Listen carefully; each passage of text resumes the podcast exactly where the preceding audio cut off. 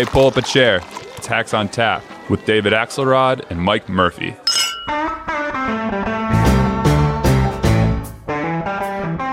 Murphy, happy uh, Labor Day, post Labor Day weekend. I know Labor Day is such a big occasion for you, as much of a fan of organized labor as you are. Back to your minds, urchins. Enough of this wobbly talk. I saw your tweet and I couldn't help teasing you about it. yeah, man. I, I, I, I respect labor.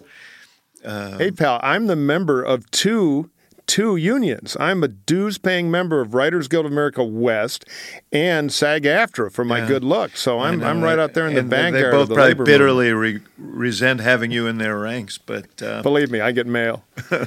So, but we are at Labor Day, the break, the traditional sort of turn to the election year, and um, it, this is not news to say that if you look at polling alone, national polling alone, you've got some separation with uh, Joe Biden consistently holding a lead. Mark Leibovich wrote a piece in the New York Times yesterday. I you saw may it, yeah. have seen that was a kind of downbeat piece for Biden, saying, you know, he really doesn't have a reason to run other than beating Trump. Big reason for a lot of Democrats. But it also spoke to the lack of enthusiasm of the crowds and the size of the crowds that Leibovich saw in Iowa. And, uh, you know, the question is do you become the inevitable guy to beat Trump if you lose the first two contests? Yeah, look, I think these national polls are interesting because they give us a whiff of kind of how people are reacting to the smells coming from the kitchen.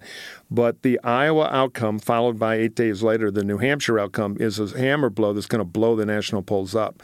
So the question is can Joe find a little romance to his candidacy to make it an interesting crusade, not just the old gray man slowly crumbles, which is the narrative he has now. Now, he's got time.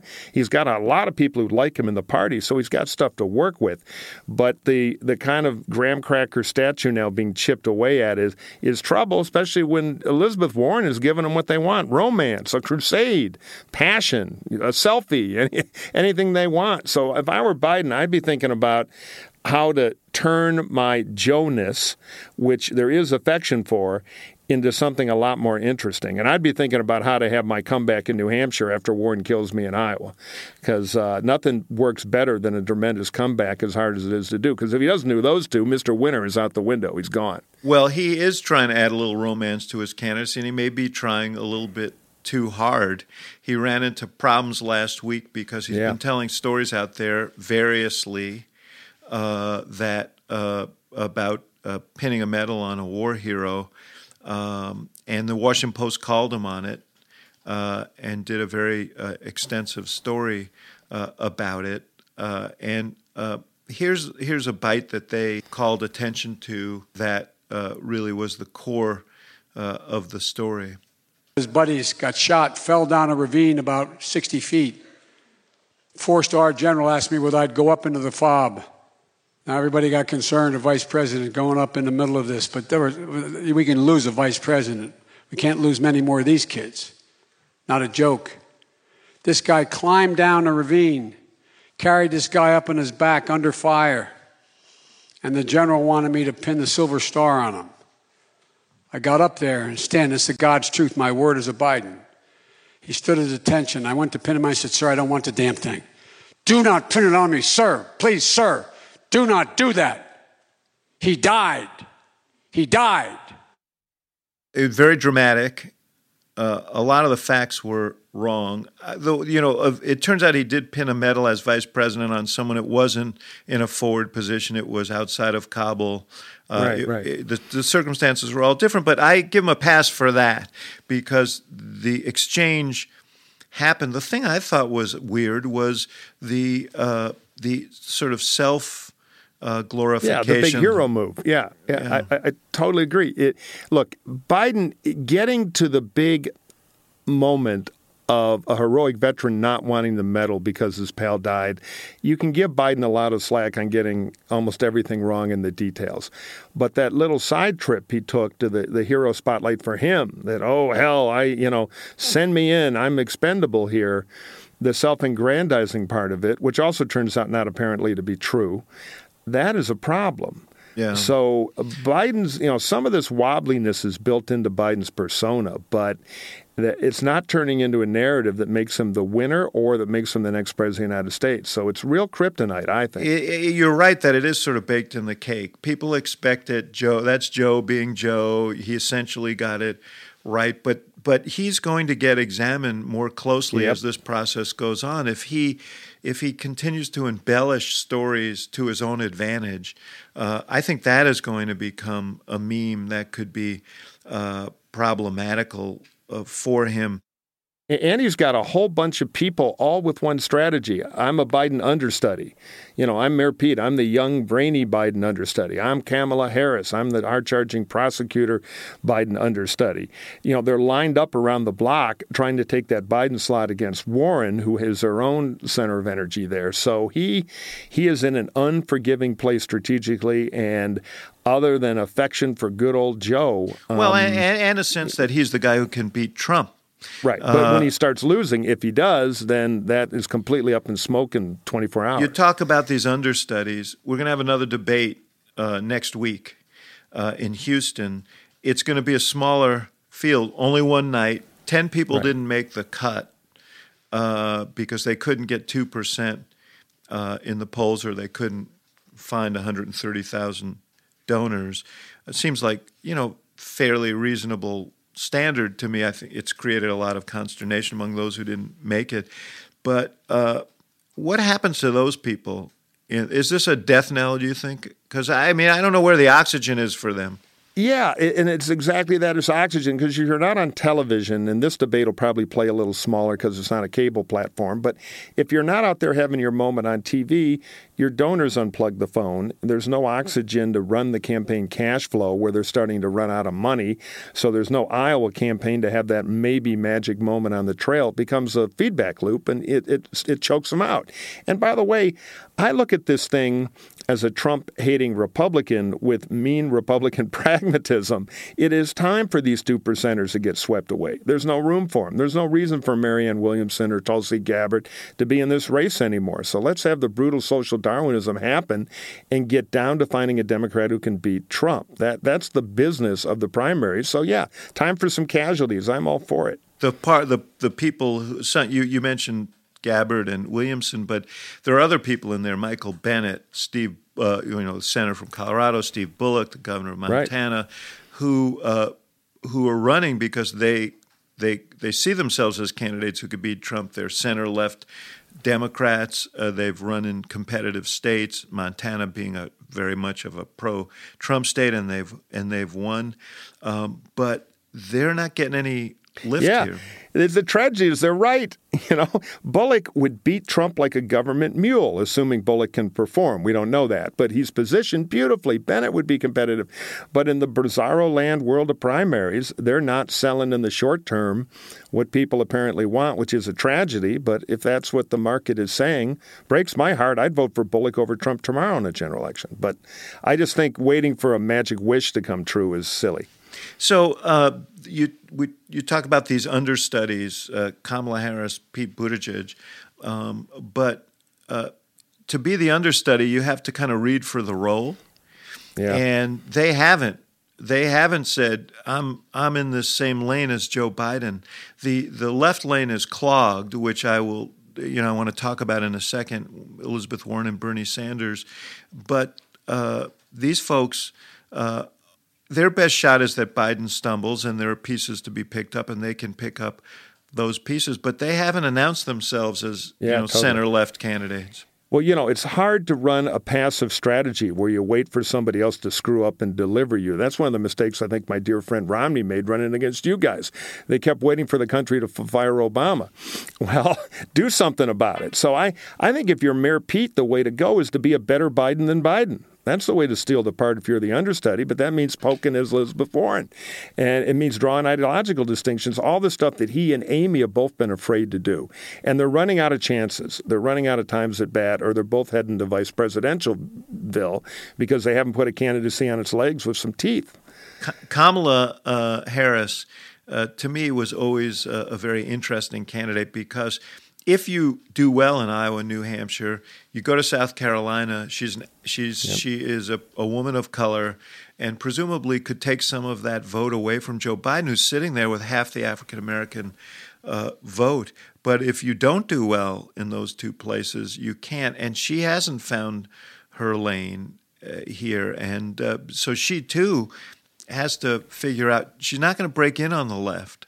Yeah. Yeah, so, I agree totally. She is somebody who's been all potential in one debate line, but she's not sustaining it. I don't really know what her message strategy is. I don't like the 3 a.m. thing. I think it's pat. And again, the clock's ticking there too. There, there's a real danger for these middle tier people to start to be in the voter gestalt as vice presidential maybes. Yeah, not ready for the primetime job yet. Pete's too young. Kamala doesn't quite have it. They'll all be better later. They're young. So, yeah, it's time to grab some spotlight and have a message that cuts a little or I think Biden, Warren, and maybe somebody else. Probably not Bernie because of the cap, but somebody else will start to dominate the race. And it's like competing against Walmart. Once they got 50,000 stores, kind of hard to break in. Well, Warren is, uh, she does have a discernible message. We, uh, we're going to talk with uh, our guest uh, about that, our surprise guest who I, I already uh, already announced on. Uh, Code name Haberdasher. Yeah. Yeah, but um, uh, she has a real competition going on with Bernie Sanders uh, in that left lane. Uh, yeah. And the question is how it resolves itself. And her theory appear, appears to be if I outperform him, over time I will wear him down, that he's got a cap. And when I become the obvious alternative uh, candidate to Biden, uh, his some of his supporters will uh, gravitate my way. She was asked this specific question uh, yesterday, I believe, in New Hampshire, uh, and uh, here's what she said. At some point, are you going to bag the non-aggression pact and just start drawing more distinctions? Yeah, Bernie and I have been friends for many, many years, long before I ever got in politics, and I don't see any reason that that should change. But don't you don't you want to make it easier for voters who are wondering how to make a decision? Look, I get out every day and try to meet as many voters as I can and talk about why I'm in this race, to talk about my vision, to talk about what's broken, to talk about my plans to fix it, and to talk about how I'm building a grassroots movement to get it done. I think that's what voters want to hear. What's your positive message? What is it you want to do as President of the United States? And I'm trying to make that clear every single day. People know why I'm in this fight and what I'll be fighting for. I'd like to run a polygraph on the Bernie part of that because I'm not sure I buy it. Yeah, well, you know, Bernie was pissed in 2016 when she didn't endorse him uh, for president, and she very much uh, wanted to muscle Bernie out of the race by getting in early. That didn't happen. So they may be old friends, but they're old friends with a history here. Uh, but they both sort of resolved to have what that reporter said, which is a non aggression pact. Can that hold up? Well, if one of them starts winning, no. Probably not. I mean, think about it from the Bernie point of view. Everybody's saying you got a cap. She brings her shiny liberal act into town. It's better than yours. You're starting to melt. Bernie still has money, and if Bernie wanted to, Bernie could be on. And he will throughout. I think you know. Yeah, right. Throughout. Bernie's got his own money machine, so you can't. There's no oxygen problem for him. He can say, "Wait a minute. She was a Republican. She is now a Democrat." And uh, David Brooks has a great piece in the New York Times about this. She used to be, even after her Republican days, for a lot of stuff she's now against. She is starting to leave breadcrumbs that she, she doesn't really mean it on Medicare for all. Right. He could go into her like a threshing machine, and you might even find Steyer, who's sitting there with a lot of money and no votes and needs to blow up the race, with a bunch of consultants in a room saying, Tom, unless Elizabeth crumbles, there's no opening for you. So let's help Bernie crumble Elizabeth. Let's throw 10 million at her. So, you know, her position now is she's not only going to start taking the second look from the media, she is vulnerable to people trying to stop her because she's the thing that's happening. Yeah. So Bernie might be that guy. If you were talking to people in Iowa today, they would say if there was someone other than Biden who was likely to win the Iowa caucuses, they suggest it would be her. And if she came out of those caucuses, she comes out of those caucuses with momentum. That's yeah. a problem for Bernie, who's counting on winning the New Hampshire uh, primary. Meanwhile, all of that scenario plays out well for Biden because he is sort of alone in that center left. Yeah. He's dominant there. He's got a firewall right now among African American voters if you get past the first couple of uh, of contests. If Kamala Harris doesn't uh, come out of those in good shape, that firewall probably holds. Uh, so a battle between uh, Warren and Bernie for the left really does gold. serve Biden's uh, Biden's interests. And I keep coming back to New Hampshire because Biden's persona is a better New Hampshire persona than it is an Iowa persona. So if he gets damaged but is top two in Iowa, and he comes running into New Hampshire where they kind of like the secret slogan of New Hampshire, as you know, is screw Iowa. Right. Uh, and they he gives uh, New Hampshire the ability to do a theatrical comeback. The guy with the heart and soul gets it back. Then that African American support in South Carolina, I can see him starting to really roll the table. Then he is the winner because he's earned a victory. Yeah, you see, I think he could actually, if he, even if he doesn't win in, in New Hampshire, if he could, if he wins Iowa and one of the local, you know, you can write off a Bernie or a Warren win in New Hampshire because they are local candidates. They are they abut uh, New Hampshire. A third of the media market from Massachusetts reaches into New Hampshire. So if Biden finishes a point or two beyond behind there, if he wins Iowa, but if he wins Yeah, both, agree. if he loses both, that's a problem. And those are the storms of politics. We'd be remiss if we don't mention that our thoughts are with all the people bracing for a potential hurricane landing on the southeastern United States. Um, climate, like guns, shows up in our politics when innocents are hurt uh, and a terrible price is paid by people who shouldn't be paying a price. We had this week the president really putting his head in the sand on climate change. Do you think that's going to be something that manifests itself politically as we go through what could be, and hopefully not, another damaging hurricane?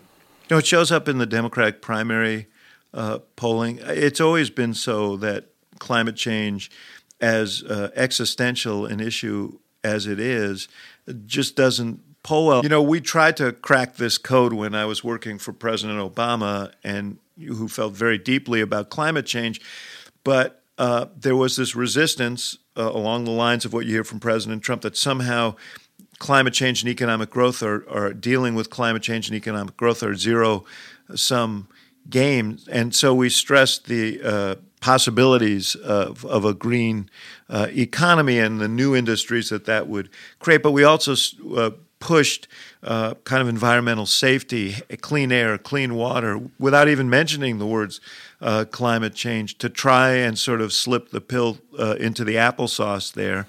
And it was a very, very hard. Uh, it was a very, very hard road to hoe. Yeah, it's a hard issue. It's science. That's something Trump can never lead on. It's a little bit abstract, but the stakes couldn't be higher. I, I think we need a new language to talk about this issue in American politics to break the dogma down. And in many ways, it's an infrastructure plan. We got to build clean stuff. We got to build protections, something that is a more unifying kind of messaging rather than red versus blue on climate change. Do you even believe it? I mean, we're self defeating if we're stuck in this rut, and Trump's just not the guy to solve it. Yeah, my feeling is that he's not going to pay a huge price, even as we see more floods, more fires. I mean, a bunch of the people who are suffering from these floods in the Midwest were Trump voters and probably will be Trump voters uh, again. But history is not going to be kind uh, Yeah. to him uh, on this issue. So, Murphy, today we have with us uh, someone who is at the very top of the line when it comes to hacks, and uh, you know him well, and I know him well, Mark McKinnon. Yeah, a good friend of both of ours. He's somebody who worked for President George W. Bush, had a long career in Democratic politics.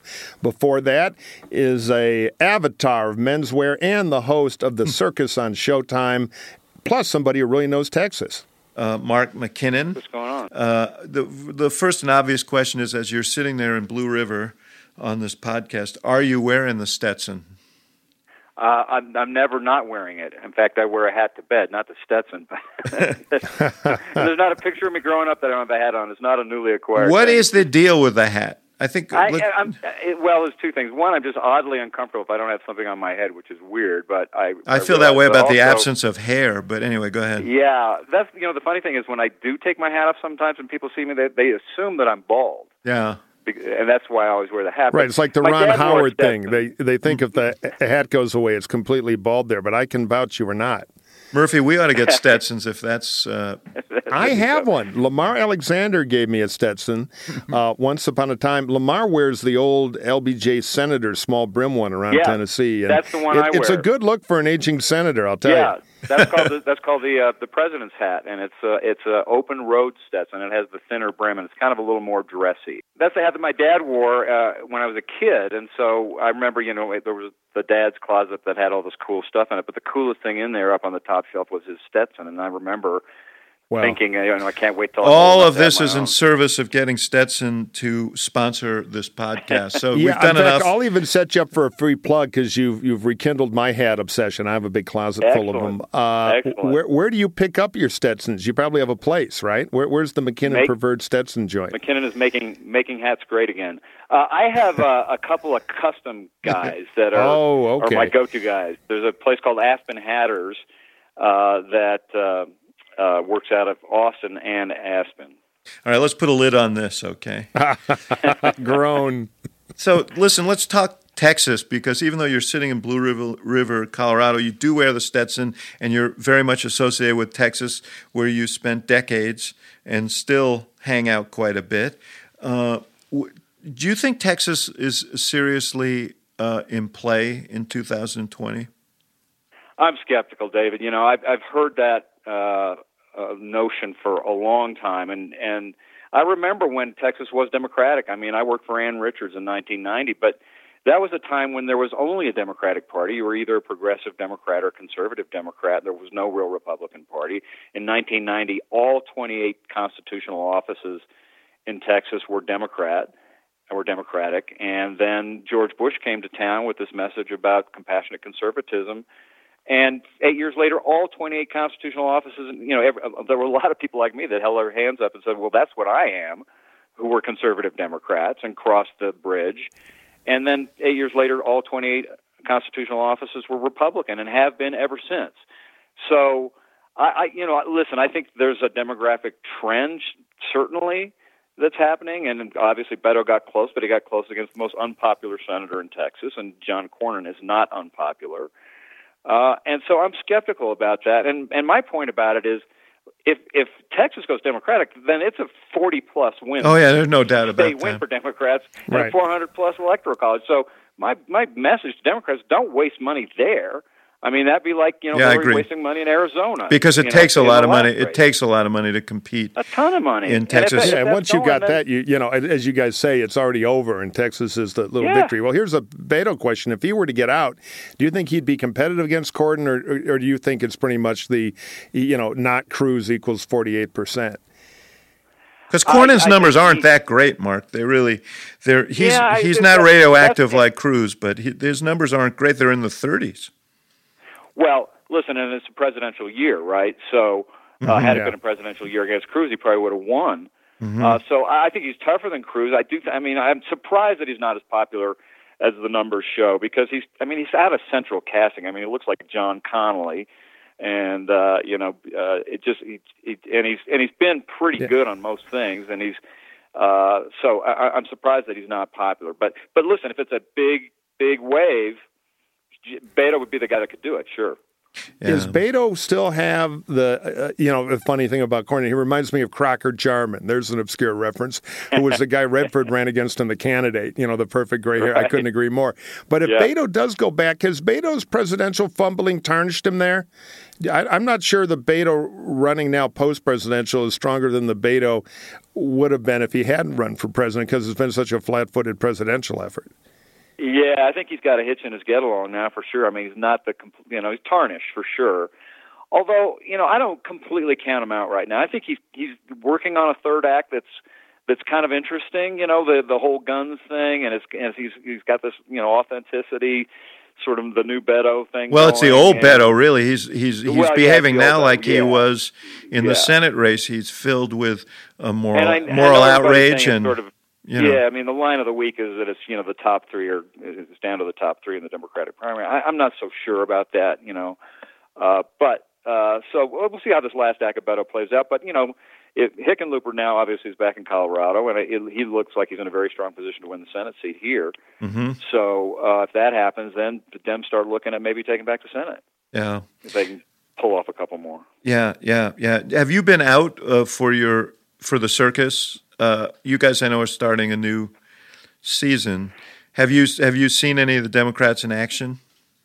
Well, I saw some uh, before we took a break this summer, and we're going to be back uh, in about a week, starting with the next debate. So, but yeah, we I've spent a lot of time around a lot of them, and I, you know I think it's an interesting field. The thing that that's interesting to me, just historically thinking about the kind of windows that we're looking about uh, in terms of campaigning. Think about this. At this time in 1996, Bill Clinton had not even announced yet. Mm. He announced in October of this year.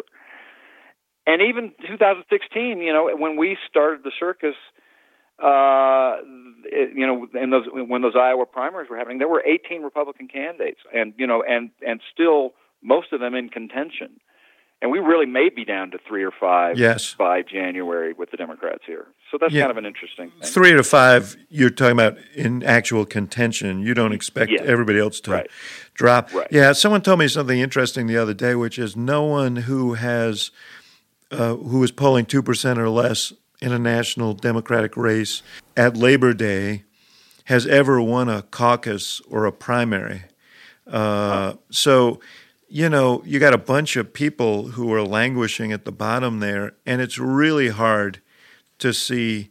You know, I think everybody's sort of watching Joe Biden. We we talked about this um, earlier, Mike and I did. Everybody uh, is waiting for Biden to make that you know politically fatal gaffe or mistake, or to to show some uh, weakness and open up that sort of moderate lane for others.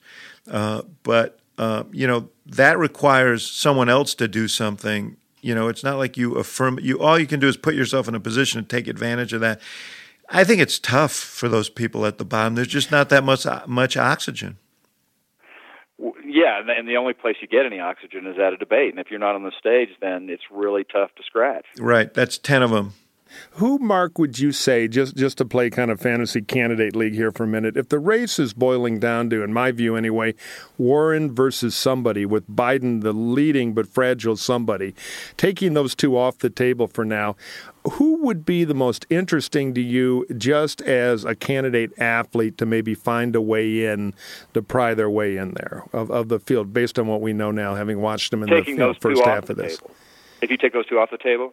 Yeah, yeah. Who who would be kind of who's interesting? Now they may not be able to execute or whatever, but in positioning or in talent or in you know, like is there undervalued stock? Is there undervalued stock out there? Yeah. Well, I mean, politically, I mean, I, you know, I, my preference is for somebody from that middle lane uh, to break through, and that be Amy Klobuchar or you know Pete Buttigieg.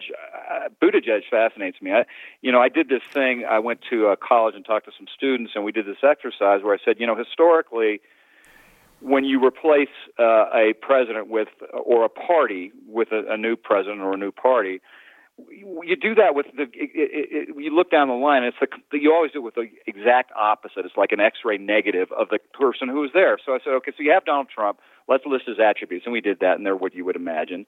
And then we kind of went through the top ten Democratic candidates and listed all their attributes. And when you looked at that uh, that MRI on the blackboard, one person stood out completely as the polar opposite of Donald Trump, and that was Pete Buttigieg. You know, you just kind of go down the list of all the things where he's the, uh, the opposite of Trump. So the most opposite person of Trump really is Pete Buttigieg. I'd love to see him in the debate stage with Trump, and and I find him interesting, and I think you guys would too. Just as a as somebody who's watched a lot of candidates, it's just so refreshing to see a guy who's who just talks differently. You know, he just he talks about these issues and ideas in a way that's different and refreshing and new, and it doesn't sound like it's coming off a teleprompter. It doesn't sound like it's coming off a script, and it's and it seems thoughtful, and therefore it comes across as authentic. So I just like that he's so different. I've spent a lot of time with him. I know him very well, uh, and I share your your your views of him. The fact is, getting through the Democratic primaries, the the replica remedy theory, which was one of the things that animated my view of Obama's chances, um, right. have a lot to do with. Um, with winning general elections, the problem for Buttigieg is well. First of all, he you know he is he is plateaued and he has to find a way forward, and there is no uh, he, there are lanes in this thing, you know, and even in those new generation races, those candidates found lanes. Bill Clinton f- was the sort of center left candidate uh, in that race. Uh, Jimmy Carter. Yeah. Uh, as well, and Obama, in his own way, charted a course that was more moderate uh, than some of the other uh, candidates. Buttigieg seems determined not to take a lane, and I think that's a dangerous that's a dangerous uh, you know, kind of. He thinks he can, I guess, grab some from the left, some from the center, and so on. I don't think that's the way this thing is playing it's out. really too clever by half because what he's trying to do is appeal to moderates with, with the thoughtful McKinsey problem solver tone, while on the policy side, he's trying to cover his life flank a little too aggressively. So it becomes too clever by half. And I, I, like the guy. I think he's smart. I've spent a little time with him. Ideologically, he's to the left. But I also worry in the general election about just kind of the strength vibe. Does he turn into Adlai Stevenson? And uh, yeah. I don't know. I don't know. I think brains as the anti-Trump is strong, but I don't know. One of the ways you deal with a strength vibe is to have some moments in the debates where you actually challenge the people on the stage. We haven't seen that uh, yes, I think part. Look, Mark can speak to this. You can speak to this. We've all done presidential races. They are long, sort of oral exams. They're auditions, and every single event, uh, debates being prominent among them. People are watching not just to see what you say, but how you handle yourself, how you behave. Do you have the strength uh, that the presidency and presidential general election candidacy requires? Certainly, in this case, to take on Donald Trump. And if you're unwilling to engage with your opponents on the debate stage, uh, I think that creates a question. Yeah, I agree. You know? you know, the other thing I'd say, guys, is that just you know, from observing this field like we do, uh, and, and the things that we watch for, I'm just increasingly impressed with Warren, and I think she's in oh my goodness. super yeah. strong position. You know, she's just she's gotten so much better as a candidate. And here's the thing that I, that really gets my attention: she's developing a really clear narrative and that's you know winning campaigns tell stories and you think about Donald Trump and you know the, and the architecture I always use is you know we think about storytelling in terms of culture, film, books, movies, what have you. Well, the same is true of campaigns and businesses. You know, great business, great campaigns have a sort of a narrative arc to them, and the way we describe that to candidates is you identify a threat or an opportunity, establish, identify the victims, who are the who's the villain, uh, what's the solution, and then reveal the hero. When you think about that, Donald Trump, it's real easy to, to see what that story was in 2016. You know, what's what's the opportunity make America great again? What's the threat? These others coming across the border, changing their way of life. Who are the victims? Middle class Americans whose changing way of life and diminishing paychecks. Uh, what's the solution? Build a wall, drain the swamp, uh, you know, tear up the trade deals. Who's the hero of Donald Trump? Yes, what Hillary Clinton's story was I don't have a clue, and obviously neither did she. But right. now, the thing about Elizabeth Warren, and this is where I tell my Republican friends and my Trump supporter friends, I said, beware what you ask for in Elizabeth Warren, because yeah, she's ideologically out there for sure, and she's like, you know, the worst of what Mike and I can imagine from a policy perspective. But her message is not, ironically, is not unlike Trump's because the fundamental yeah. message is the system's rigged you're getting screwed. She just has a different prescription and a different cause. Her prescription, her cause is that it's the it's not it's not the others and outsiders and immigrants. Uh, you know, the enemies for Trump were, were you know obviously Mexicans and the Chinese, but for Elizabeth Warren, it's the it's the you know it's the it's right. the big corporations and big pharma and, and the rich, and so she's gonna she's and her prescription is to redistribute that wealth. So and, and by the way, I, I don't. Uh, uh, this is anecdotal, but I heard that somebody did some focus groups in those kind of key Michigan, Ohio, you know, key states out there in the Midwest, and l- with a group of Trump supporters, and laid out her ideas to the Trump supporters. Hands up, hands up, hands yeah, up. Yeah, but you know what? up. Here's here's the issue, in my view. I I agree with you I, agree with virtually everything you've said. I think she's run the best campaign of anyone. She does have a narrative. It's clear. It's understandable. Uh, she is relentless. Uh, their organization is great. The missing ingredient is she is not yet connecting with uh, white working class voters. She's not yet connecting with African American voters. Uh, and it seems to me that she needs to lean heavily into bio to to really yeah. activate her full potential. She has to be yeah. Betsy from Norman, Oklahoma, not Professor Warren from Cambridge, Massachusetts, True. and they Right. haven't done that uh, enough yet to uh, to you know to to really break through. And uh, there is a question of whether the messenger ultimately is accepted. Uh, the message, you know, has power, and Murphy hates the message too, but. but I respect it because I, I I get this. She is offering a lot of what they want in the primary, and my Republican friends all say, "Oh, tr- she'll reelect Trump," and I think she is a risky choice for the Democrats because she gives Trump a tremendous amount to work with. But if she can pivot over to the fighting grandma and get away with it, um, I agree with what you said about some of that testing in Michigan. Her populism, it's the old horseshoe theory that if you go all the way and hiccup, you know, you hop and you go from being Pat Buchanan to Gus Hall. She is a symmetrical. I don't know what you just said, but I'm sure it's true. No, no, no, no, no. It's like Bernie's the same thing. They they're both grievance candidates, and they need needs the enemy. Where Trump, it's Mexicans tunneling in to steal your job and Chinese trade negotiators. Yeah. With her, it's big corporations with all these gold coins buried in New York and the the profit. So they are much more similar. They're different in tone and everything else. But like McGovern and Wallace, there there is a link there, and it- to some extent, her energy comes from Trump. Another sin in my view, because I hate the idea of going from Trump, who's you know in his worst days has fascist tendencies, over to the hard socialist left. We're C. And and Ax, your point, I agree too. She she needs uh, another chapter here to start the move, or she will be caught in the Harvard faculty lounge, and that is a much riskier candidacy for the Dems than than the pure populist resentment campaign that she could wage.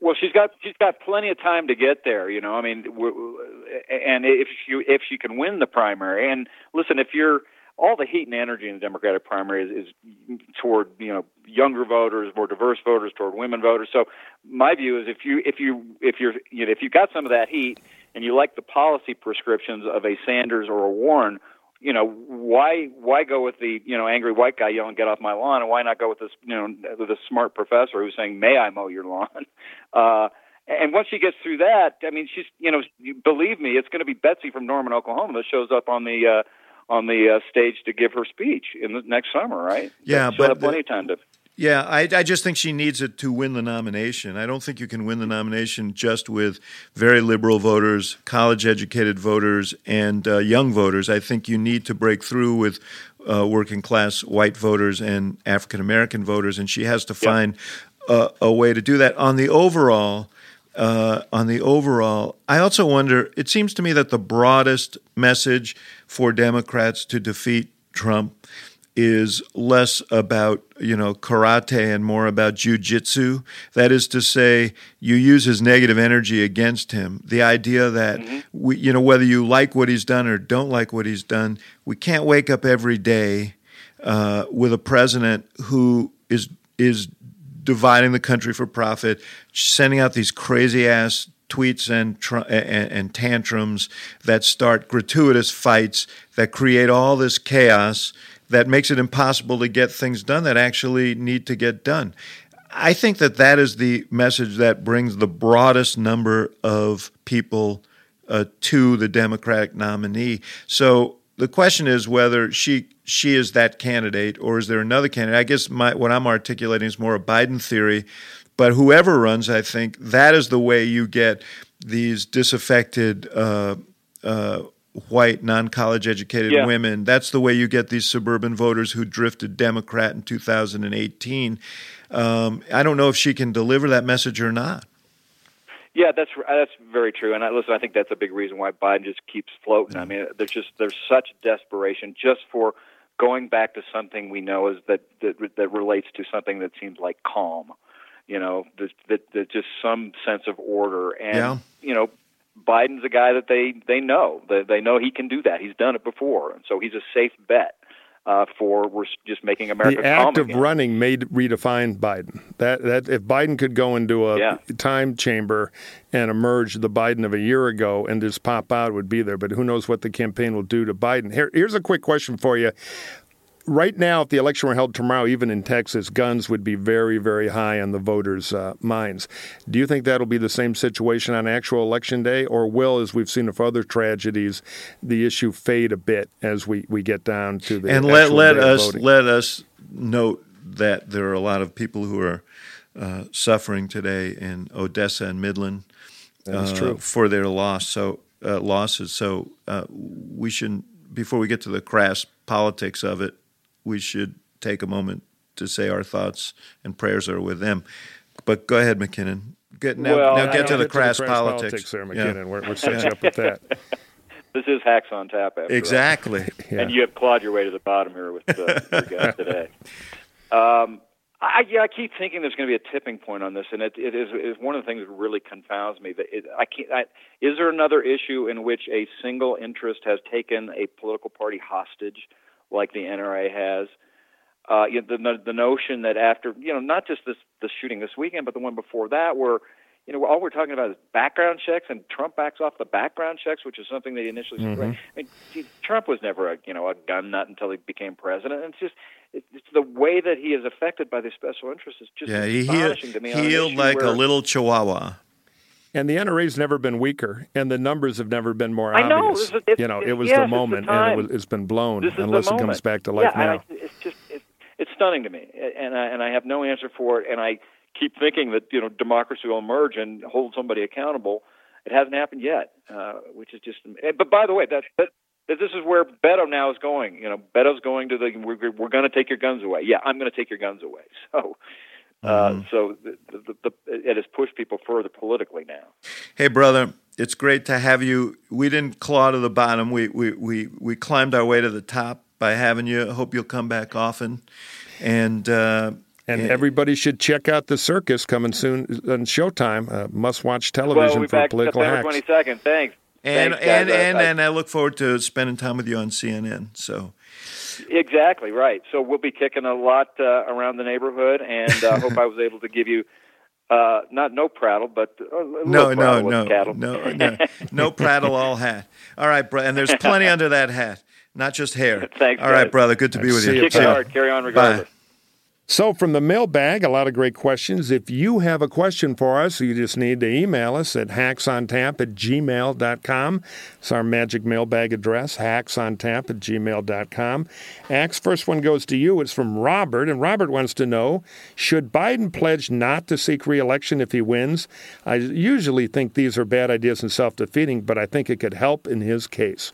What do you think? Well, you know, I think they've they've actually talked about this quite a bit internally. Uh, would it allay people's concerns about his uh, age? Would it underscore uh, the notion that this is a unique situation, as he likes to describe it, a national uh, emer- emergency, uh, an existential crisis, uh, removing Donald Trump, and that he will do that job and serve uh, and then step aside. I, you know, it seems to me they've decided against that uh, because uh, it it would also accentuate his age. It would make him a lame duck, uh, and uh, uh, you know. But one thing, whether it also would uh, heighten what is already going to be a huge amount of attention paid on his vice presidential choice, because everybody is going to know that it is highly unlikely that if Joe Biden gets elected president, that he'd run for reelection at the age of 82, which is what he would be. And so the person he selects is likely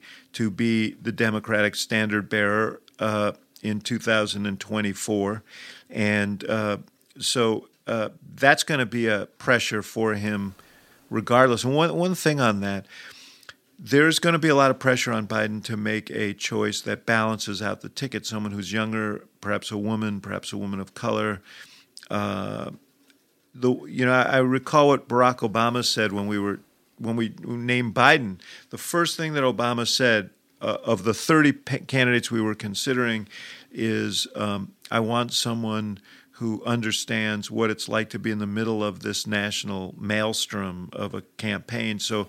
Uh, you know, his preference was to look among the candidates who had run before and understood how insane this process is and how much pressure it entails. And that's one of the reasons why he chose Biden among uh, many. Biden should consider that whoever he chooses is going to become uh, immediately a lightning rod, and uh, he'd better choose someone who he thinks can stand up to it. Yeah, look, I agree. I'm always dubious of the one term thing because you can always construct a brilliant argument for it inside the campaign. But when you do it, I think the media is always going to go to the subtext and say, oh, you admit you can't serve two terms. Oh, you're too old. You admit your weakness. Let's talk more about your weakness. I think the VP thing is critical for Biden. And VPs really send a message about who you are in that process. That's how Palin hurt McCain so much. I, uh, I think he's got to be very careful. And I, am always a contrarian on all this balance the ticket stuff because if you balance it too much, the story is your differences with your choice. Uh, Clinton, I thought, was brilliant. He picked a, a, slightly duller version of himself to make the argument we need two young Sunbelt transitional guys, and it worked. So don't overthink it, Joe, but I agree it's a fraught with peril. So should he go out and find another uh, white male septuagenarian? The truth is, if the Democrats were better at getting grumpy old white guys, they'd beat Trump. I, think I think this diversity thing is a rabbit hole. I don't know, man. I think a little balancing might be good there. so I got one for you from Jock who says, I am a political junkie who has just sold his restaurant in Los Angeles. I now find myself with much time, much energy, and a bucket list yearning for attention. I sense these days are historical and political terms. I would love to take two to four weeks before Thanksgiving to travel to where the action is and feast on as much political water as possible to quench my political curiosity. Could you please recommend places for me to go, things to do, and perhaps some special inside tricks and tips? Oh, that's fantastic, Jacques. I applaud it. I'll do New Hampshire, you do Iowa. How's that? Um, you know, uh, the great political tourism season is next January when it's a fever pitch in both places. You you literally can't stumble down the street and not bump into a candidate begging for your vote. But if you want to go before Thanksgiving, uh, you know, I it's these things are very porous and easy to find on the internet. I go spend a week in New Hampshire, a week in Iowa. In New Hampshire, you go to Manchester, you just walk down Main Street. You're going to find storefront offices. Go a little north to Concord. The Seacoast region is a lot of fun. Uh, over to the east and very picturesque. And don't forget Nashua the towns on the Mass border that are suburban, but where a lot of the key vote in New Hampshire is. And just show up at town halls. Uh, say Pepperidge Farm a lot and fit right in and meet some candidates. Uh, the best way to crack it is to get a second tier press credential somehow.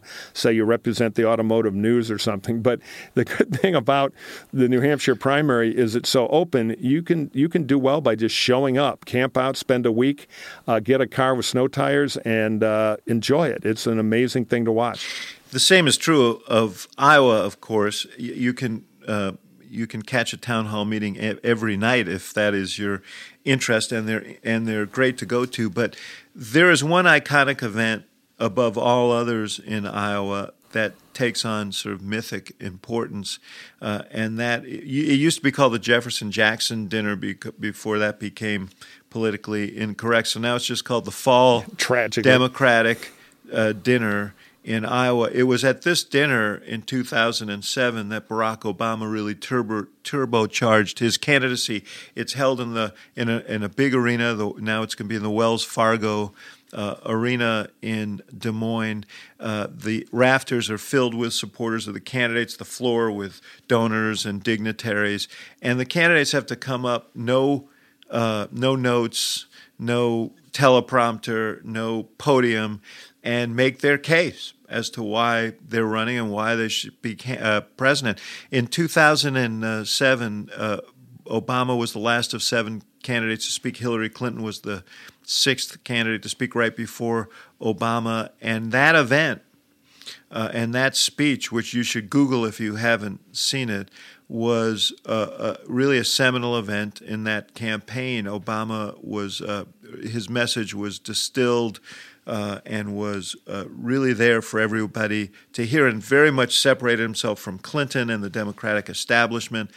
And his campaign took off uh, after that event. But just the whole, the pageantry, the campaigns, we marched from our headquarters to the hall with Michelle and Barack at the front of the line. And uh, I mean, it is a crazy, crazy, exciting event. You want to, if you could possibly get inside that arena for that event, that'd be worth the whole trip.